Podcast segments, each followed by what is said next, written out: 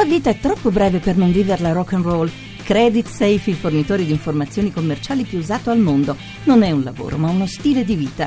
Creditsafe.it. Invia il curriculum a italiainfo-creditsafe.it. ETA Beta. Nuovi mestieri, nuovi linguaggi. Per archiviare foto e documenti, per usare servizi o software e pagarli a consumo, per i grandi calcoli o la gestione dei siti globali, per miliardi di oggetti collegati online. Sono sempre di più le attività digitali che dal computer della scrivania si spostano sulla nuvola, sul cloud, ossia nella rete di server che concentrano enormi quantità di dati e a cui è possibile accedere con un collegamento a internet. Sono l'ultima frontiera dell'informatica e la nuova nuova miniera d'oro dei colossi del web come Amazon, Microsoft e Google. Una buona giornata da Massimo Ceroffolini, benvenuti a Eda Beta. 335 699 2949 per i vostri sms, per i vostri whatsapp, Eda Beta Radio 1 per intervenire su Facebook e su Twitter.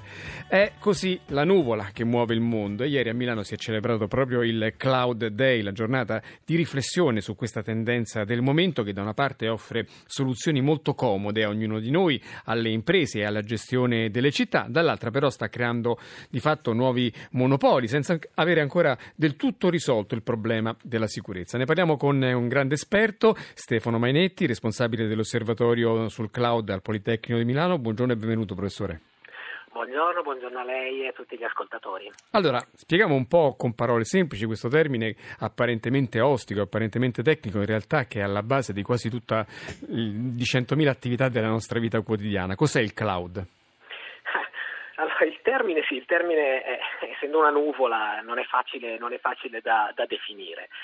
Eh, semplificandolo il più possibile per, per, riuscire a cogliere il concetto, si tratta di un processo industriale in atto, cioè chi fa informatica oggi eh, ha prodotto dei mattoni elementari per realizzare i servizi che servono a noi come consumatori finali. Questi mattoni elementari, componenti che possono essere ad esempio l'unità di calcolo, la potenza di calcolo, oppure l'unità di memorizzazione dei dati, alla fine sotto hanno delle infrastrutture, queste infrastrutture hanno dei costi.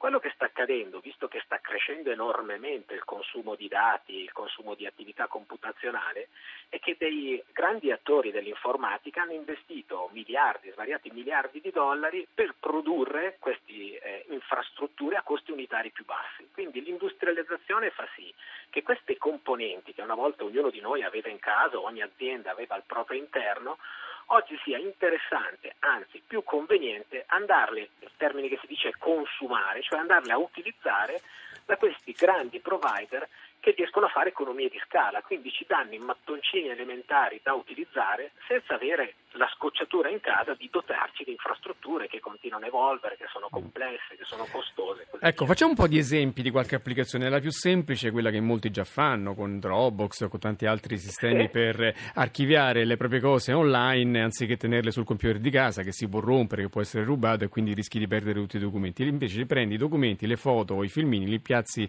su questi grandi grandi archivi online. Qui cosa sta succedendo? Ecco, certamente, già questo è un primo esempio in cui noi come consumatori ci siamo accorti che le decisioni le abbiamo prese senza riflettere molto sul fatto che fosse in atto il cloud o meno, cioè noi ci siamo trovati, forse il primo momento è stato quello della posta elettronica, cioè quando siamo andati, ma anche su provider italiani, Libero, Virgilio, cioè un servizio di posta elettronica erogato per il consumatore finale da un provider che dice guarda io ti do questo servizio, tu lo consumi eh, addirittura in quei casi gratuitamente perché c'era un ritorno con modelli di business che davano pubblicità o così via, tu lo consumi in base ai tuoi bisogni. Poi da lì è tutto cresciuto, quindi il fatto di tenere le foto, i brani musicali archiviati in un hard disk a casa, con tutte le difficoltà che abbiamo adesso, al di là della, dell'obsolescenza, dei rischi, eh, ci siamo accorti che a un clic di distanza c'era la comodità di poterlo mettere nel cloud computing con i nomi che ha fatto.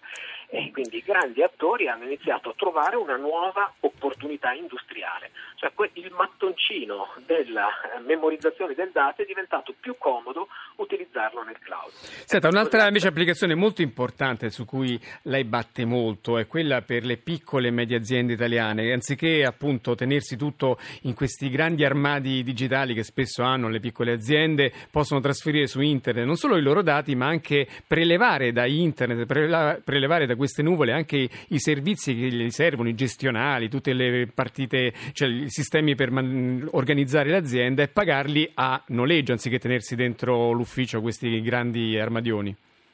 Certamente, ecco, questo è proprio un tema su cui conviene, conviene eh, fare, fare, parlarne il più possibile perché Purtroppo eh, io, noi abbiamo l'osservatorio al Politecnico di Milano, andiamo a misurare i tassi di adozione del cloud computing, purtroppo le piccole e medie imprese italiane stentano ancora a cogliere la grande opportunità offerta dal cloud.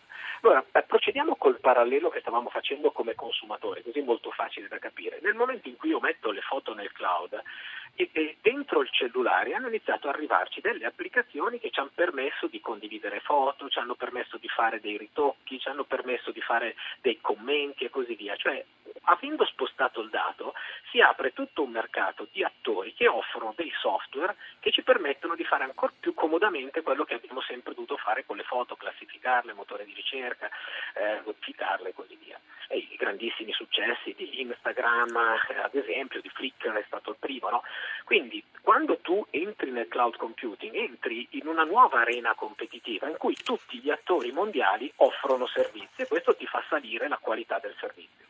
Per la piccola e media impresa c'è la stessa opportunità, cioè finalmente nel momento in cui la piccola e media impresa decide di entrare nel cloud computing, gli si apre uno scenario di un insieme di applicazioni che hanno una qualità che una volta erano accessibili solo alle grandi aziende, ma oggi sono accessibili anche alle piccole e medie imprese.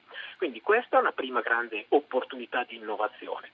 La seconda è che il modello di servizio che non prevede l'acquisto ma il consumo si paga solo per quello che si vuole consumare. E quindi la seconda opportunità è quella di poter sperimentare, rendersi conto di quali siano i vantaggi. E quindi come consumatori scarichiamo un'app, un'applicazione, la utilizziamo e se non ci piace smettiamo di utilizzarla questo è un nuovo paradigma anche per le piccole e medie imprese di costruire il proprio sistema informativo. È un'opportunità molto importante. Senta, i termini e le parole sono importanti, diceva qualcuno. Quando diciamo nuvola pensiamo a qualcosa di evanescente, di immateriale e rimanda un po' a tutta questa sfera digitale che ci sembra sempre impalpabile. Però la nuvola in realtà è tutt'altro che immateriale. Do il benvenuto, do il benvenuto ad Alessandro Ballerio che è al timone di Elme, che è azienda di Varese che ospita server per il cloud. Buongiorno benvenuto benvenuto.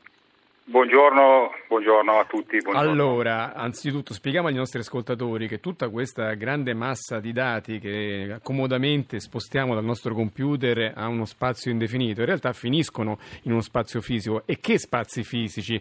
Mm, ci dica un po' cosa sono queste grandi, si chiamano fattorie, questi grandi enormi spazi pieni di computer, pieni di sistemi che immagazzinano tutto, elaborano, forniscono servizi, eccetera. Ci racconti un po' questo mondo a livello globale.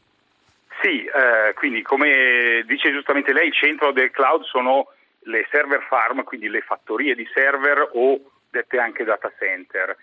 Faccio un passettino indietro, cosa c'è dentro nei, nei data center? Sostanzialmente c'è sono, dentro... Aspetti, diciamo anzitutto che sono spazi molto grandi, grandi quanto campi di calcio, interi quartieri dedicati a queste attività di ospitare server. Questo è importante per far visualizzare sì. ai nostri ascoltatori di cosa stiamo parlando. Sono vere e proprie As- fabbriche, insomma. Es- esattamente, sono capannoni industriali molto grandi eh, che, occup- che eh, ospitano impianti funzionali al, a gestire queste, eh, queste, macchine qua, impianti intendo l'impianto elettrico, eh, l'impianto di raffreddamento, eh, l'impianto di impianti di sicurezza, gruppi di continuità, gruppi elettrogeni e poi ospitano le apparecchiature informatiche vere e proprie.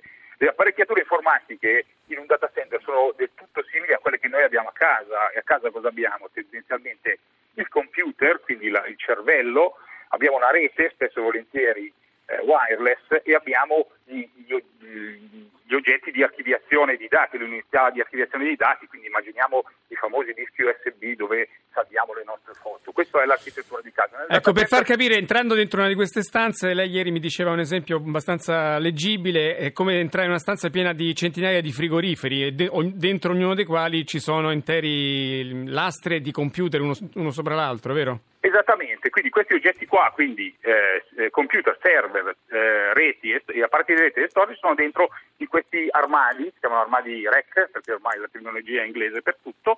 Immaginate qualche cosa come un grosso frigo, o mi è venuta in mente anche una delle vecchie cabine telefoniche, in cui questi oggetti sono infilati dentro come se fossero dei cassetti e eh, ognuno di questi eh, eh, può rappresentare. Ecco, tra l'altro gestire un'azienda, una fattoria del genere comporta grandi investimenti in termini di energia per mandare avanti tutto il sistema, ma soprattutto per raffreddare questi impianti. Immaginate la temperatura che scatenano, non è vero?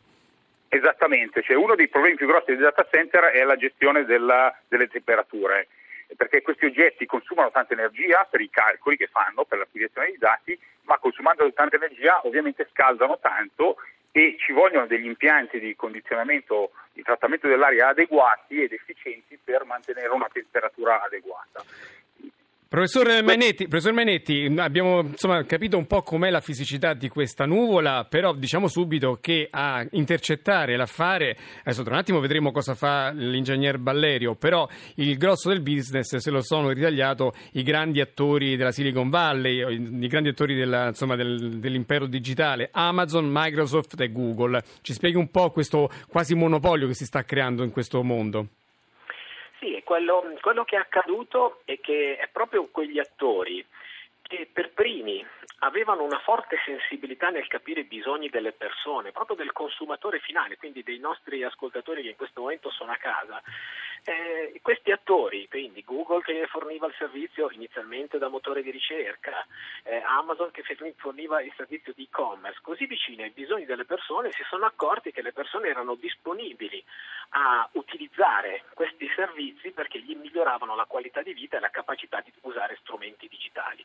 Ed ecco perché è stato proprio Amazon il primo player che è partito nel 2006 con questo tipo di offerta, ha iniziato ad offrire capacità di calcolo, avendo molti server, perché Amazon offre servizi di e-commerce e non può permettersi eh, nessun ritardo nell'erogazione del servizio, perché ogni ritardo vuol dire non vendere, e dovendo gestire dei picchi di acquisto, pensiamo ad esempio eh, a, Natale. Friday, a Natale, esattamente, aveva sovradimensionato i propri data center per poter dare il massimo di servizio nel momento di picco, ma nei momenti invece in cui non c'era questo, questo bisogno aveva della capacità in eccesso di potenza che ha iniziato a provare a vendere e questo ha creato questo modello di business. Facciamo solo per, per, per, far capire che tipo di affare fa Amazon. Ogni dollaro che in, speso per eh, e-commerce, quindi per acquistare eh, i beni che vengono spediti a casa, il guadagno è di 3 centesimi.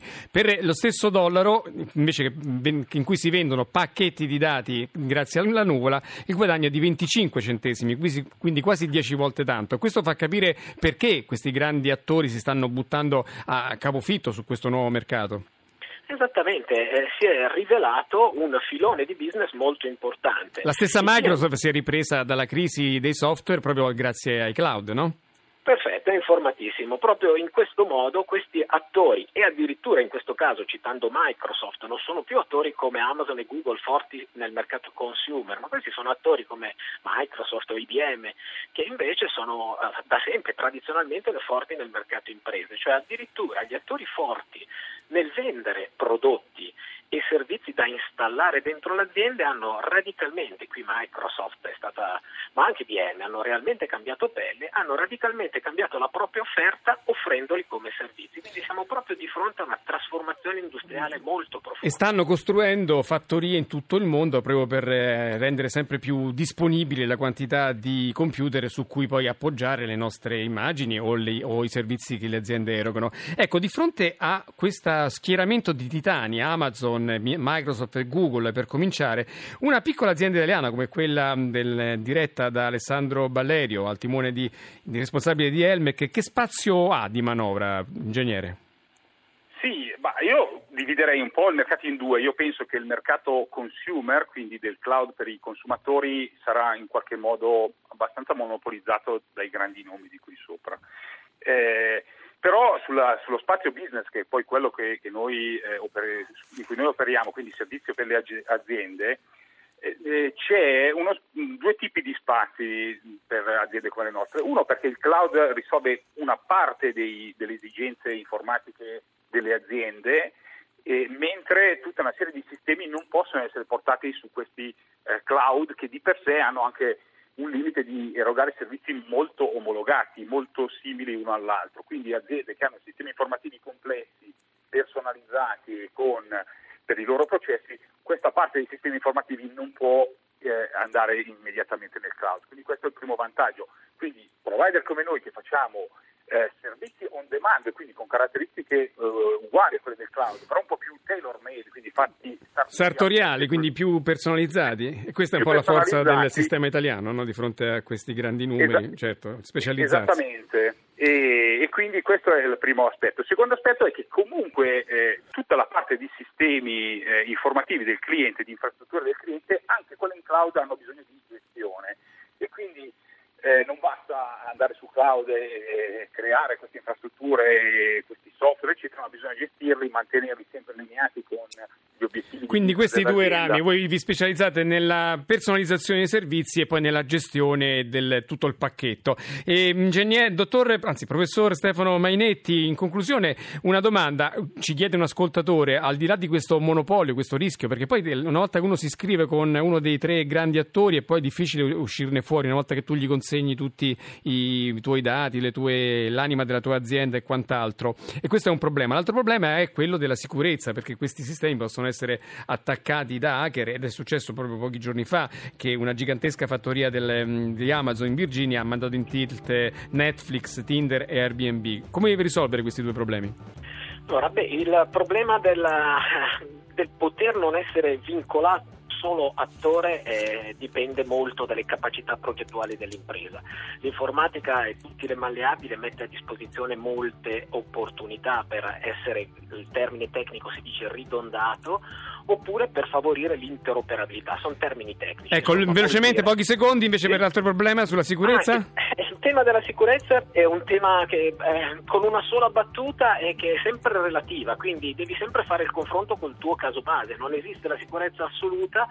Ad esempio, se ti, tu fai la coppia sull'hard disk e l'hard disk è a casa, ma ti rubano computer e hard disk. Certo, quindi siamo più sicuri esatto. nelle mani forse di una grande azienda piuttosto che il nostro piccolo antivirus. Grazie, grazie a Stefano Mainetti, direttore scientifico dell'Osservatorio Cloud Cloud dal Politecnico di Milano, grazie Alessandro Ballerio, responsabile di Elmec, la squadra, Antonio D'Alessandri al coordinamento tecnico, Laura Nerozzi in redazione, la collaborazione di Rita Mari, la regia di Paola De Gaudio. E da beta.rai.it sito per ascoltare le puntate, seguiteci su Facebook, su Twitter, ORGR, Massimo Cerfolini, a domani.